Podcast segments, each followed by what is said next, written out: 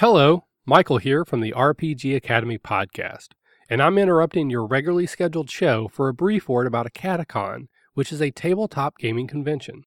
This is our second year open to the public, and we are still quite small, but we do have some huge guests that are lined up to play games with us. And at Acadecon, that is our focus playing games. Acadecon 2016 is happening in November on the 11th, 12th, and 13th at the Dayton Convention Center in Dayton, Ohio. However, if you want a badge, you need to check out the Kickstarter, which will go live in April.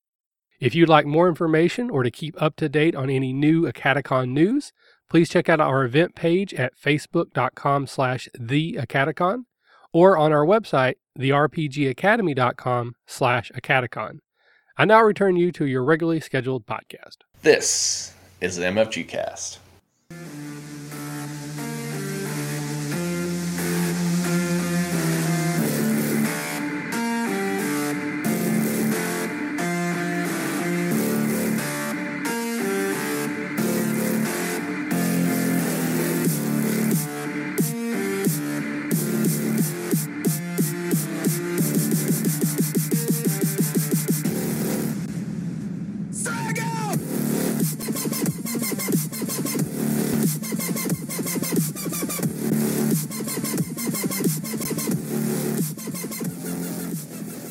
Hey guys, Kurt here. And Mike. And we have another, what we call a regular episode for you. We're going to be talking about intellectual property. Okay, before we actually had an older episode where we talked about original IPs and we talked about the things that we liked, but this time we're going to go with little, something a little different. We've got a special guest. We've got Mike Wokasch from Fairway 3 Games on to talk about talk to us about this kind of thing because he is an intellectual property lawyer. So I thought it would be kind of cool to, ha- to have him talk about the ins and outs of trying to, you know, get that either, well, for this we're going to be talking about games. So you know getting a name getting artistic license and and so forth and stuff like that. So i thought it would be nice to have him on. So mike thanks for coming on. Ah thanks for having me guys. I'm, I'm happy to be here. Awesome. Awesome. And so we don't confuse everybody. We've got two mics today. So we're going to mix it up a little bit. So we're going to call mike from fairway 3 games mike. And because mike from the mfg cast his last name is Karshbaum. A lot of times we call him Karsh. So for this episode, we're going to call him Karsh. So there won't be any confusion there. Except by me, maybe. yeah, exactly. So if I say Mike, you'd be like, okay, which one of us is talking right now? So I was looking up some things uh, today, and I decided to look up they uh, define as intellectual property. So intellectual property refers to creations of the mind, inventions, literary and artistic works, and symbols names and images used in commerce. Intellectual property is divided into two categories. One is industrial property, which includes patents for inventions, trademarks, industrial designs, and geographical indications. But there's also copyright. Copyright covers literary works such as novels, poems, and plays, films, music, artistic works, examples are drawings, paintings, photographs, and sculptures, and architectural design. So, Mike, since I found this definition of it, does that seem like that's what you deal with on a daily basis with your job? I'm not so sure I'd put it in so many words, but that's kind of what it is. it sounds like a nice Wikipedia definition of intellectual property. Yeah. I mean, in, in essence, the way I think prefer to think about it is intellectual property is stuff that we want to protect that isn't things you can actually touch with your hands. I had a law partner once describe it's essentially anything that you can't drop on your foot. So nice. So, for being an IP lawyer yourself, what uh, what do you deal with mostly? Do you deal with is it the on the literary side? Is it on the game side? Well, of course, with your game company fairway 3 games you deal with games quite a bit but what's what do you deal with mostly? So i'm technically a patent attorney. I do a lot of work with patents but my day in day out work is almost exclusively around software. Uh, and then on the sort of hobby business side i deal with the intellectual property of games, things like copyrights and trademarks. So when you're now now that you're you have this hobby of having your own game company and stuff like that. What kind of, especially with this Kickstarter that you have right now for starving artists, what are what are the kind of things that you deal with when trying to come out with a game like this? So, so starving artists is actually uh, a very interesting example of intellectual property. I in that game, I took heavily from great works of art that are in what's called the public domain in lieu of trying to go and get you know dozens and dozens of unique created just for the game art. I actually took great works of art from van gogh picasso things like that and put them into my game. Probably that's the biggest area that most game designers game creators game artists that's the area that they run into the most is copyrights. So with these you know fine works art and stuff like that they're in a public domain. So what what specifies that as being in a public domain? Is that because they're so old that they haven't had they haven't had time to have that patent on them that you know other people can use them? So that's a good question. Um, most of the stuff that you find on the internet isn't in the public domain. There's a there's a very uh, sort of a lifetime for a copyright. That is, you don't get a copyright forever and ever. It ends after a little while. And in the United States, there's a actual cutoff date. So if you find works of art, for example, from prior to 1922, it is almost there's almost certainty that it's in the public domain. Uh, there's a couple disputes about some some things, but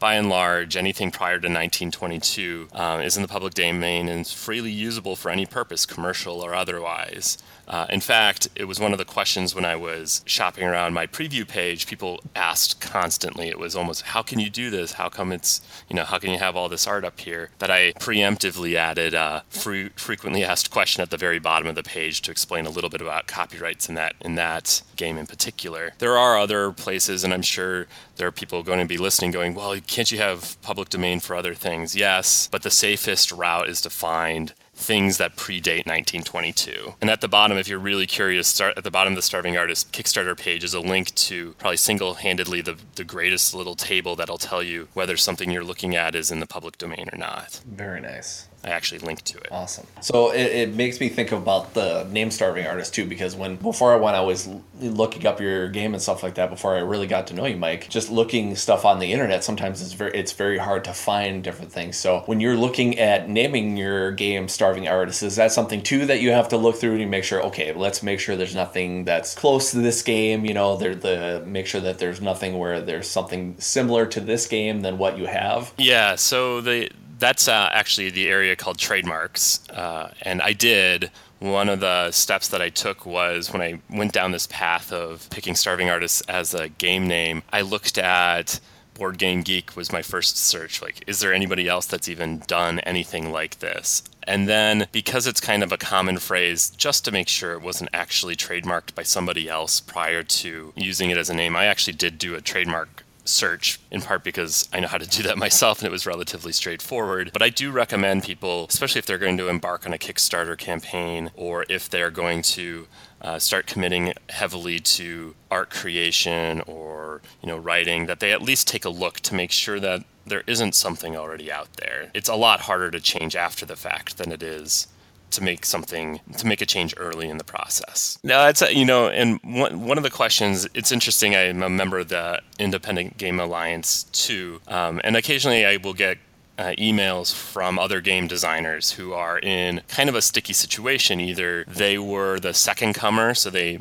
they created a game, uh, maybe not even realizing that there was another game of similar sort out there, sort of asking, well, what do I do now? What happens when I'm the one that is trying to use a name? Or, you know, in some weird cases, what if I came out first, but a big publisher then releases the game shortly after with one that sounds an awful lot like my name or my game? Those those questions are frequent, and it's it's kind of unfortunate, really. But you know, they, they do come up, and it is one that I think is of concern to most game designers when they're starting to brand their game. That makes sense. So this made me think of a question. So you know, with dealing in your in your field and stuff like that, I don't I don't know if you've dealt with this or if you worked with people that have dealt dealt with this, but you know, say you have a game that's out there that has a certain mechanic that's not being made anymore, and another game company wants to release it under something else. Like the one thing I can think of is when Stronghold Games took a game made by a, a gentleman that he just kind of made on his own, didn't really. I think he just kind of made it for himself and didn't really release it, and then which was like called Battlestar Galactica. Well, then Stronghold Games got a hold of it and wanted to make it into Dark Moon, which they did.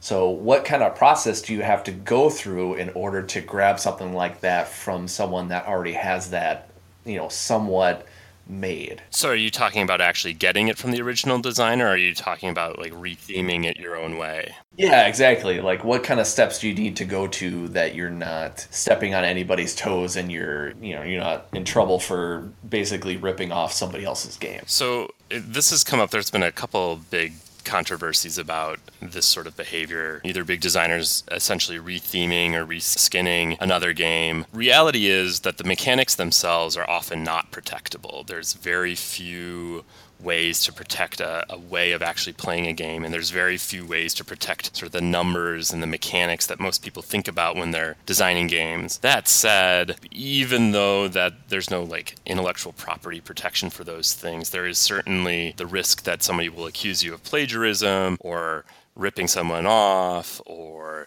you know taking and being an un- unoriginal. And in some ways, it's better just to clear the decks right away. Either get the support of the designer that gave up on it, you know, come to some arrangement or agreement if you're going to reskin or retheme and just clear the decks at the outset. That would be my preference for most people if they really think that that's going to be an issue.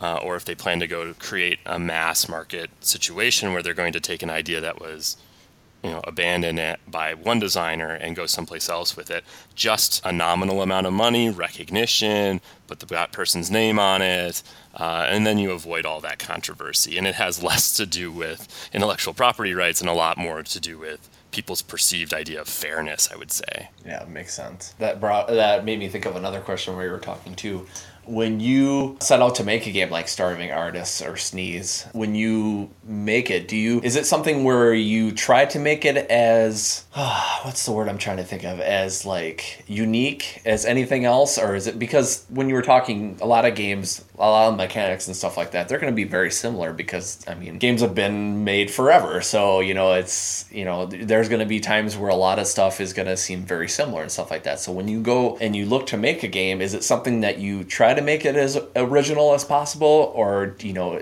do you, is there some things that you pull from that you're just like, okay, I really, I really like this, and I would like to do that, or do you try to find something that's just out of its way different from things that you've seen. So every time I try to pull from other people's ideas and, and make it my own, either it's a mechanic I really liked in one game or not, I utterly fail. I, I am very bad at it, and it's no joke. I, I can't I can't figure out how people take some of those mechanics and make it work, especially if I find them neat and interesting. But as a lawyer, one of the things that I do a lot in real life, not just my game life, is you know look at laws and rules and figure out sort of how to work within them how to do interesting and creative ways within sort of known bounds. And it's actually a very interesting skill i've sort of been able to apply to game design which is all right, I, I know I have these little bits and these components, and I have this general idea of what I want to do. How can I do something that's a little different than what other people have done before in the past? In the case of Starving Artists, it was like, well, set collection isn't all that new of an idea. It's not new at all. Lots of people have done it. Lots of people have done applying cubes to cards and things like that before. It was me trying to figure out something that was unique, something that was creative, and for that purpose, how I was going to win a contest at the Game Crafter, the survival game contest, and sort of not fall into the standard survival themes. Apollo 13 trying to get back to, from space or lost on a lifeboat. I was trying to avoid those sorts of things and find a creative way to answer that. I had a, another game that was in a, a learning contest where the unique thing I tried to do was how to play cards in a game called Happy Little Planets, where the cards were arranged to form a circular planet, little regular standard poker sized cards. And so everybody can build a planet, everybody can play cards, but making them go in a circle was unique and different uh, enough. I didn't win that one contest, but tried to tried to play within the rules, but you know, be in a creative sort of way. Yeah, yeah. Well, you should make that. I like I like that idea. My son would love that. uh, it, it's um, it's potentially a future Kickstarter. Probably not by me. Uh, I'll probably let somebody else have the rights to that game and run with that. I'm I'm pretty sure Starving Artist is going to kill me at this point. So. Uh, well, that you know what I want to go off of that just because I, I love to see other people's uh, takes on doing Kickstarters and stuff like this. Now, is this is this? I know you've done Sneeze before on Kickstarter. Now, is this your second, or have you done more? I actually never did Sneeze on Kickstarter. I thought about it, Oh, but never, never, never actually launched it that way. Um, Okay. I, I sold enough copies of it that it was an interesting, you know, foray into game design and um, sales. But this is my first. Starving Artist is my first actual launch Kickstarter, and even in a single day, I've sold more of this, arguably, than I sold of Sneeze. So. It makes sense. It's beautiful looking, and you it, you can tell you really put a lot of time into it. So you know, a lot of people are going to be into it. Plus, I don't think there. I don't think there's enough. We talked about this on our spotlight. We don't think there's enough games about art out there. So it's it's a good- it's a good niche to uh, go down. Right. Yeah, I'm trying to give you some nicer things for your house. Yeah, exactly. that what you said you exactly. I love that you use that use that as the pull quote for Kickstarter because I told I told Teresa that and she laughed. She's like, "You're right."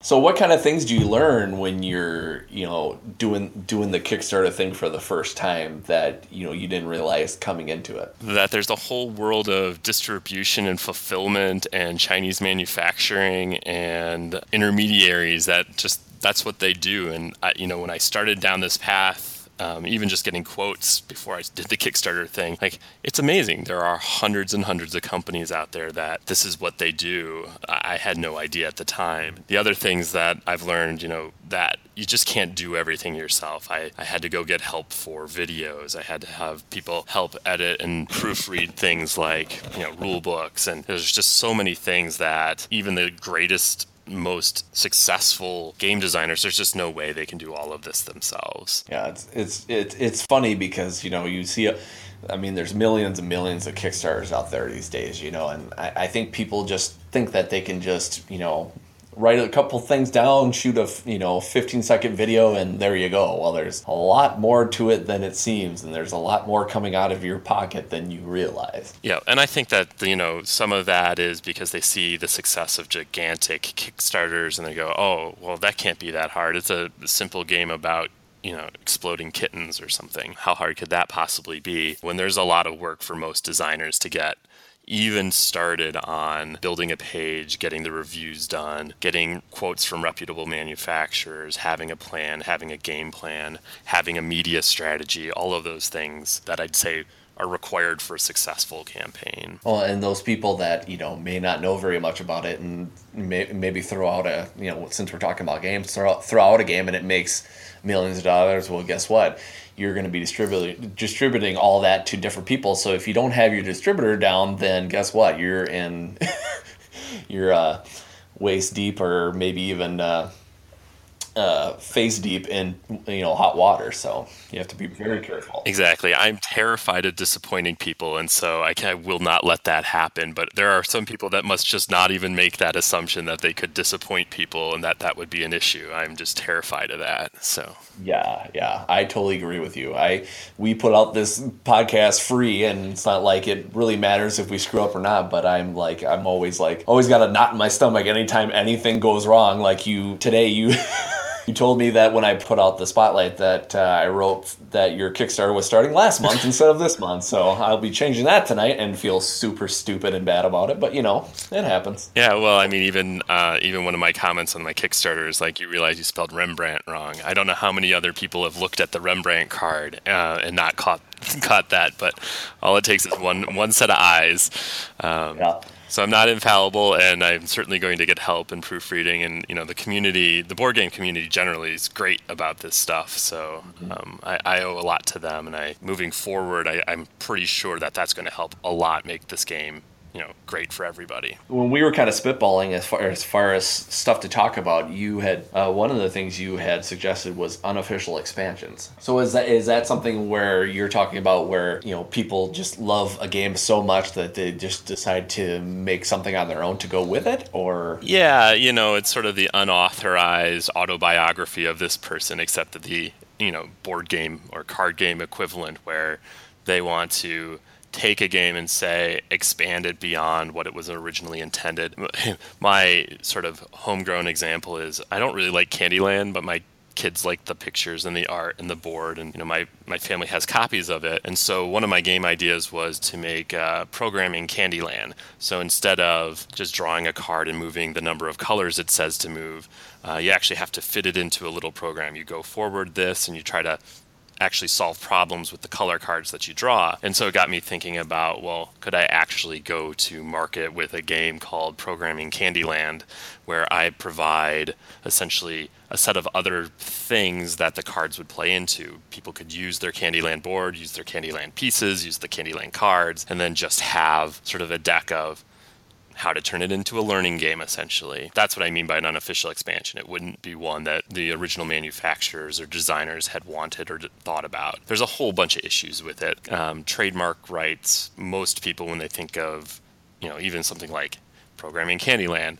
Candyland is owned by a company who's not going to license me the right to use Candyland in it. So then I find myself like, well, if I do it this way, I am going to be the recipient of a cease and desist letter. And is it worth the hassle, even if I'm right in my IP law that I have every right to say exactly what it is.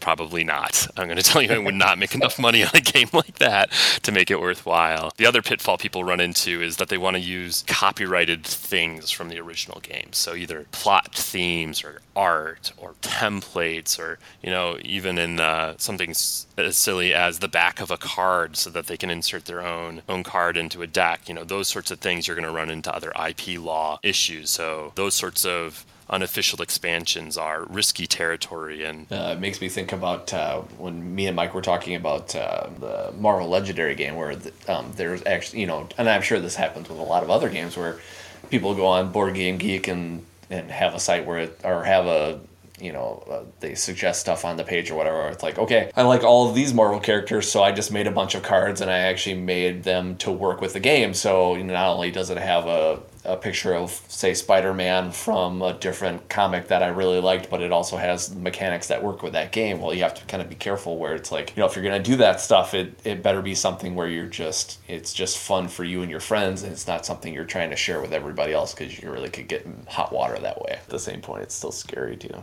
Yeah, exactly. And that's what I mean when people want to copy the backs of cards or the templates or whatever it happens to be, um, or the characters or the art. All of those things are dangerous territory. The only thing that I can think of is uh, that the folks who put out The Witcher gave people permission, sort of on a one off basis, not to do like a commercial sale of them, but to make their own um, cards from the game. I can't think of the name of the, the card in the Witcher 3 game, the trading card game that they had there, but they authorized people to print copies of those for their per- personal use, but not to go out and sell them on the market. So that's uh, mm-hmm, for sure.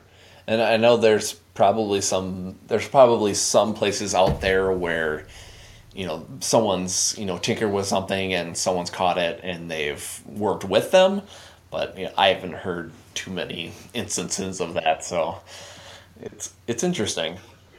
Nope, nope. I'm always surprised when people are like, "Well, I got this email that said it was okay," and it's like from the company. It's like, "Oh, that's awesome. Good for you."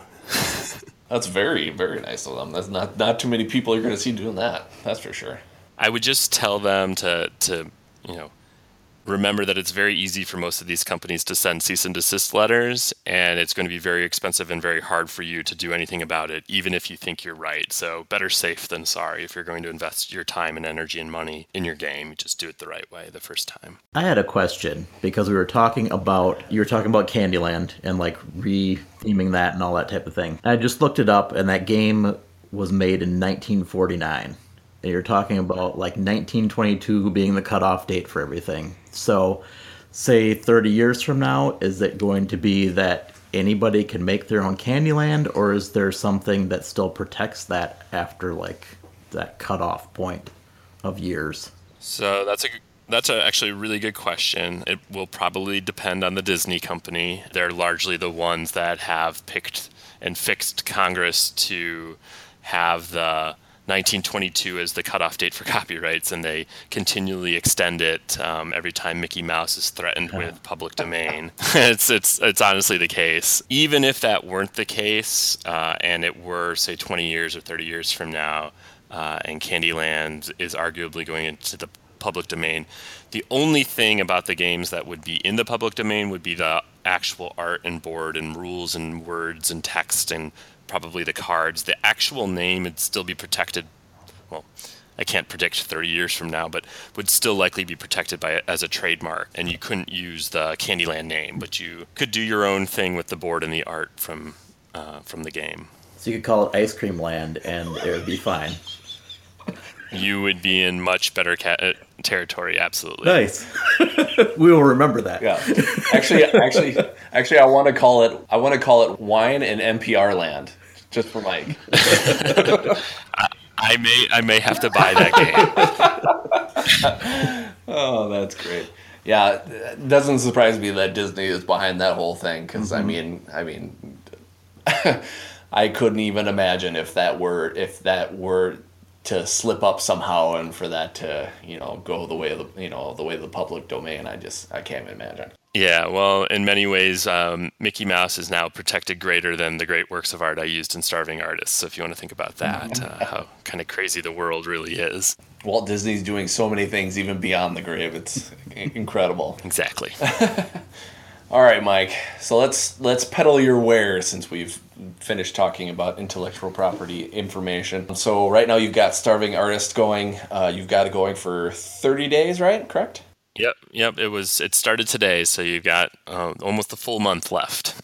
Yeah. So as of the, record, of the recording, it's 419. We'll probably have that out in a few days, so it'll be good and running and on its way to funding. Um, again, we you know if you've listened to the previous episode, we really liked it and it was a lot of fun. What else are you working on, or how else can people get a hold of you, Mike, if they want to talk to you about certain game stuff? Sure. Uh, they can. If anybody has legal questions or intellectual property questions, I, I do try to work with game designers and provide them free non-legal advice, usually trying to triage it for them. You can uh, find me on uh, Twitter is probably the easiest way. Fairway Three Games. I'm also a frequent member of the the Game Crafter chat. So if you guys somebody wants to chat with me, I'm I'm there very often. Twitter's probably the easiest way. I'm there often a lot too. And then also you do uh, do some articles. You also have your WordPress, and then you you do stuff for in, the Inquisitive Meeple. Is that what that what it is? Yeah, Yep. So I do. Uh, I write an occasional uh, review, review column for the Inquisitive Meeple, theinquisitivemeeple.com. It's Fairway 3's scorecard. I have been doing reviews and previews for people's Kickstarters that are upcoming, uh, and reviews of a lot of my Kickstarter deliveries that have uh, shown up at my door over the last few months. Very nice. So, how did you come up with the name Fairway 3 Games? That is basically what's in my backyard. It's from the third fairway. Very nice. So you just looked you just looked out and said, "Yes, this is it. This is the name I shall have." Yeah, this is this is about as creative as I get. Look out the window. I'm like, ah, that's a that's a game company name. It sounds like. I do not have any golf related games though. So. Oh, geez. Now, well, now you're obviously you're you're missing out. maybe, maybe in the future. Yeah, there you go. You can have mini golf three thousand or something like that. something like that. Perfect. All right, Mike. I just want to thank you so much for coming on again. Go to Kickstarter, Fun Starving Artists. It's a great, fun game. It's fairly cheap, so you're gonna get a great game at a great price. And uh, again, thanks for coming on. We will hopefully we'll have you on in the future. Yeah, thanks for coming on. Hey, thank you, thank you guys. It was a lot of fun. All right, guys. Now it's time for the review. Um, this month, we're actually playing Steamworks by Tasty Minstrel Game. This is a game for two to five players. Plays about it plays 90 to 120 minutes. It's for ages 12 and up. Basically, this is a game where you are basically steampunk characters and you're building Steamworks basically. Well, that's the name of the thing. So why would I say basically that is it? So you're taking tiles and you're making um, certain um, inventions. Inventions. Thank you. Basically, what you're doing, you're taking these tiles, and the game board basically has um, three levels, which they call ages. Yeah, they got the three ages. So you've got first age, second age, and third age. Okay. The first age has eight spots which are actually two conveyor belts with four spaces apiece. And you start with um, starting tiles for the eight spots, and you put them in put them in there. And then for a two-player game is different than a three or more player game. Basically, with a, f- a three or more player game, you actually use these clock tokens, which you use for victory points, but uh, we've only been able to play it with two players, so we use coins in the eras, which actually sit on the sides of the ages. Okay, and every time that you uh, between in a two-player game, what happens is anytime you are done with a round, you take off a coin, or if you play one of your players on someone else's um, inventions, then they get to take that coin from there. And then it goes to your second age, which has a single conveyor belt of five, and then your third age has a single conveyor belt of six. Okay, and every round, no matter what, the furthest right token will go off of the board because it's a moving conveyor belt. If you take another one of the tiles off the board, a tile won't fall off, it'll just move to the farthest right. And there's different ways to grab these. You can oh. grab these inventions or something. Yeah, and you have what you do is you first you start off with your two player pieces, okay? And you can get up to four player pieces during the game. So first the first age you start off with two on your game boards, okay? And the first worker counts as zero coins, the second counts as one. Uh, once you get into the second age, you get a third worker that counts or that costs two, and then when you get into the third age, you'll use a, a guy that counts as three. You also on your game board have a space for an automaton, which is a big old robot that can be a free guy to or free worker to help you out with your inventions that it, basically you have to grab one of the tiles and put it together with with your inventions to work each game board has an a and a b side basically okay uh, the a side is your basically your first game that or first couple of games to get used to the game, okay? And they all have the same spaces. On the top right, you'll have if you put your worker there, you take the rightmost tile from the age that you're in. The second one, you take any source, and the sources that they have that you will that you have to have attached to your components. So you you know you have sources that hooked into your components that make them a machine to make them move. So you have clockworks, which look like a clock. You have steams, which look like pipes, and you have electrical, which kind of looks like a electrical sign with a lightning bolt in the middle of it. And then one of the mechanic spaces, you can build a invention that is two which is basically your one source and your one component. Unless you have a certain tile that where you can build more, you can build bigger inventions of three or more. You can only build two at a time, which is your one source and your one component. And each component has to be hooked up to a source for it to work. Otherwise, it you cannot. And then the bottom rightmost on your A board is for activating that invention. And then you have a B side board for once you start getting better into play. Uh, your top right is you can uh, depending upon who your guy is, is a little different. Um, for instance, like I've got Professor Lucius Fitzgerald here. Um, his top rightmost is like you can take the rightmost component on the board, and then you can also build two. The second one is take a source. The third one is um, you can add a component to anywhere on the board, including your own. And then the last one is just activating an invention. So there's different ways to play. You've got different characters that have different kinds of things. They start off with different things too. Like most of the time, you'll start off with a couple of couple of things like either sources and components or a mix of both and some coins. And sometimes you'll just get a bunch of coins depending upon the person. And basically, you go through the first, second, and third age, and you try to build up stuff as much as you can, activating not only your own but other pe- other people's stuff to get the most victory points. So when you're playing a three or play three or more player game, you're trying to get the clock tokens. And then if you are playing a two player game, you're trying to get as many coins. Yeah, get your components out there because your components and then your victory points, which you can get with your tiles, are what help you to win. For the three player game, um, there's also victory tokens for the clock that go with the clock counters to to win. So there's different ways to build this up. Um, it sounds by the by the way I describe it, it seems like a lot of information.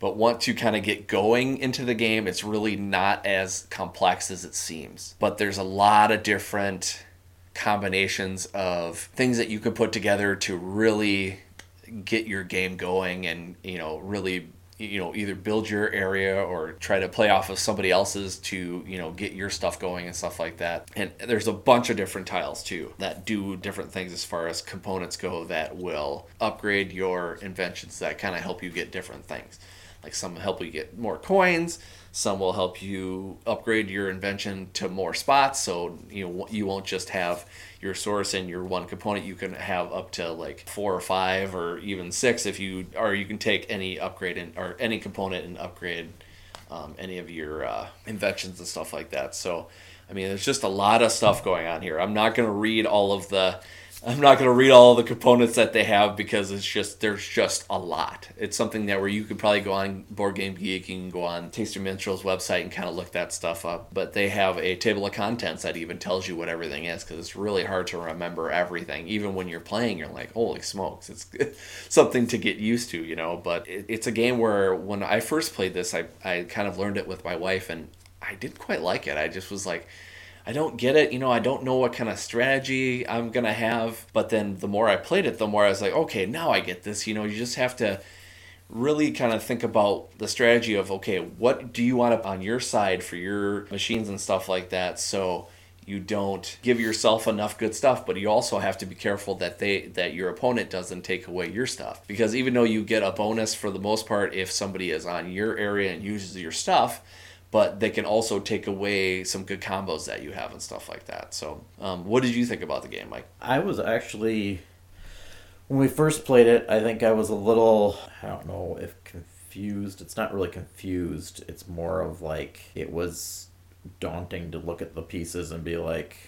What in the world is all this? Yeah. Because there's a lot of symbols on all the different things that don't make any sense until you look them up. So pretty much every piece that was out there was looking up in the book to see what does this even mean mm-hmm. to figure that out. But it didn't really take long to figure out what everything meant and then put it all together kind of and then form a strategy. I mean, mm-hmm. it it really it was surprising how quickly I was able to figure it out. Mm-hmm.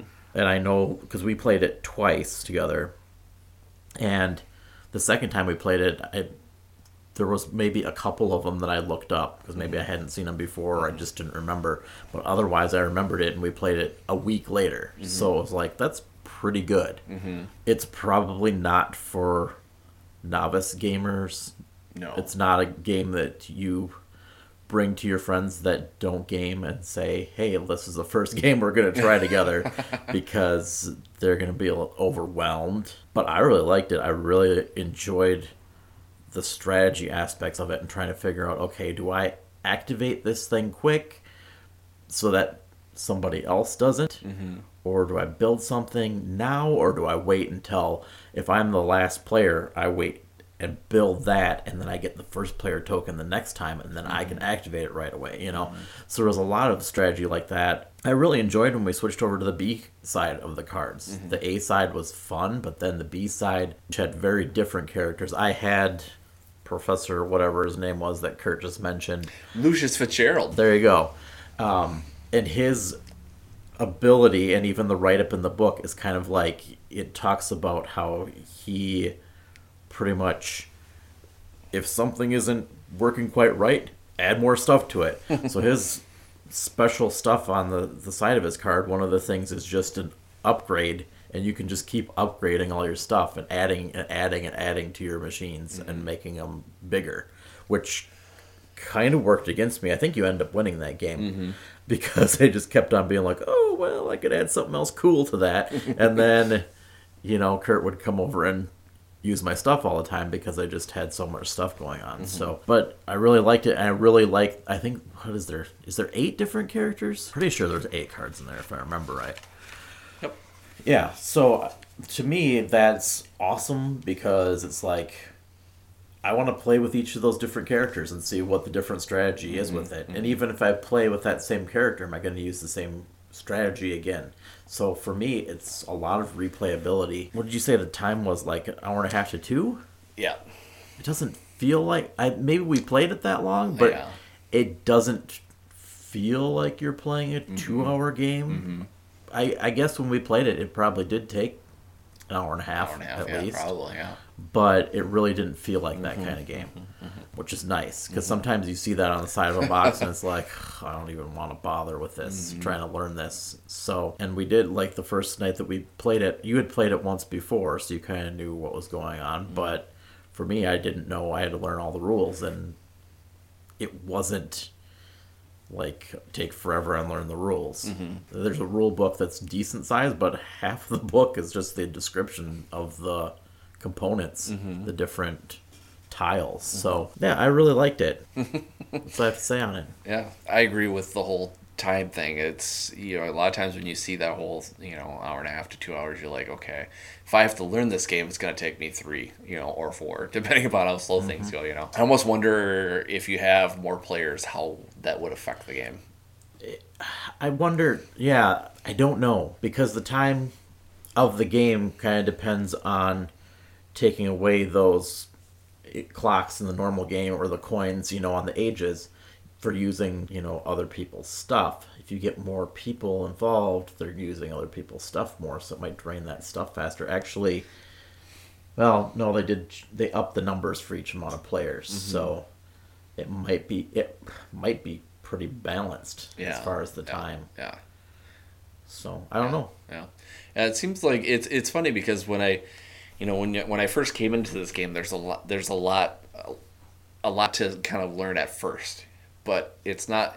Again, I talked you know I talked about it. It's not as daunting as you think it is. You know, which I think has a lot to say with who whoever with TMG making this game and the designer of this game. You know, it really says something about you know what they did with that. I mean, they could they could have went the route of hey, here's a lot of explaining to do to not to get to a certain point where people are confused. Like I think one of the things that was done really well with this game is all of the symbols on everything on mm-hmm. your cards or on your cards on the game board on the tiles on your uh, player mats or whatever. Everything is similar. So for the most part if you know what uh, this arrow, you know, this tile with a arrow going down basically means that it's the, the right most one depending upon where it is. And it, it'll say on the you know different tiles and stuff like that you know and you know there's just a you know a bunch of different things where it's like okay this is this that is that. So and it doesn't like it doesn't try to mix those things together where you're confused. It's basically once you see what these different things are that's pretty much what it's telling you. You know like mm-hmm. the with the build it's got the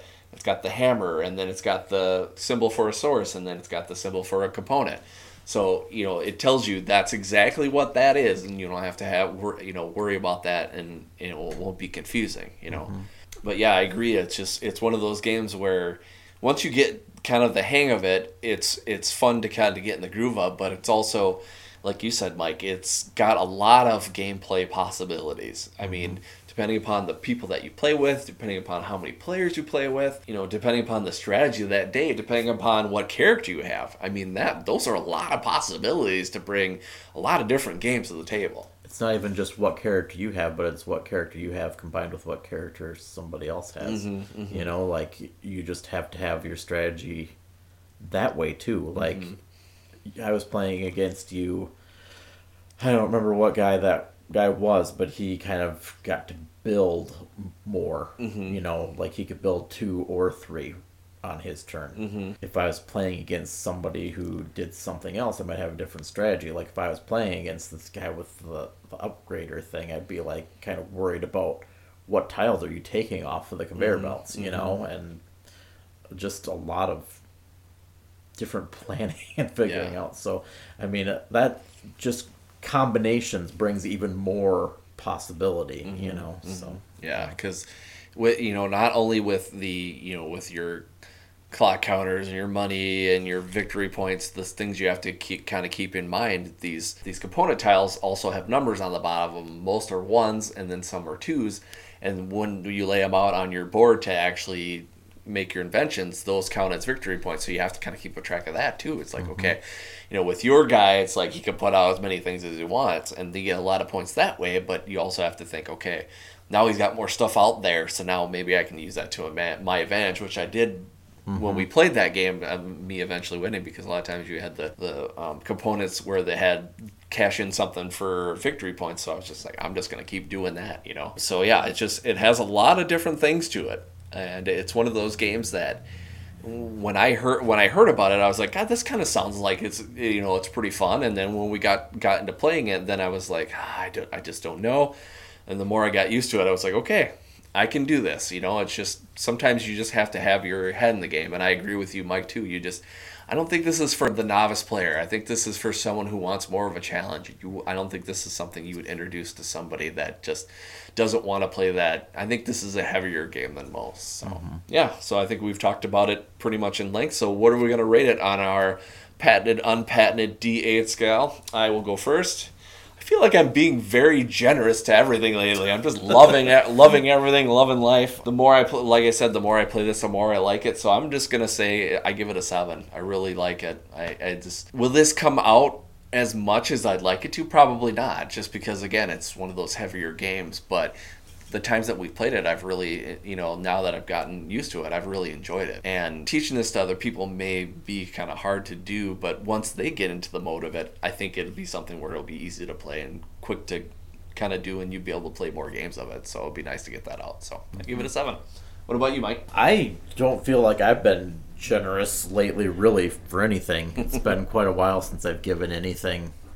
I gave uh, Starving Artist a six when we did that, but mm-hmm. before that, I think it's been a lot of fours and fives. It feels like mm-hmm. this game. I agree with you. I give this a seven. Nice. I really, I think there's a lot of replayability in it. It's really fun. Like I said, that whole thing about it being an hour and a half to two hour game and it not feeling like that, that really helps. You know, I mean, it, I just, I really, I want to play more of it. I want to play the other characters, um, see what's going on with them. I just feel like it's a game that we could play more often. Mm-hmm. So yeah, I just fun game. Check it out. Very cool. All right, and that's the game review. All right, I would just like to say thanks again to Mike Wokasch for coming on the show. It was great insight on intellectual properties. And that's it for this episode. Until next time, I'm Kurt. I'm Mike. And we'll see you again. Bye. Bye. Legends of Tabletop Podcast. Creating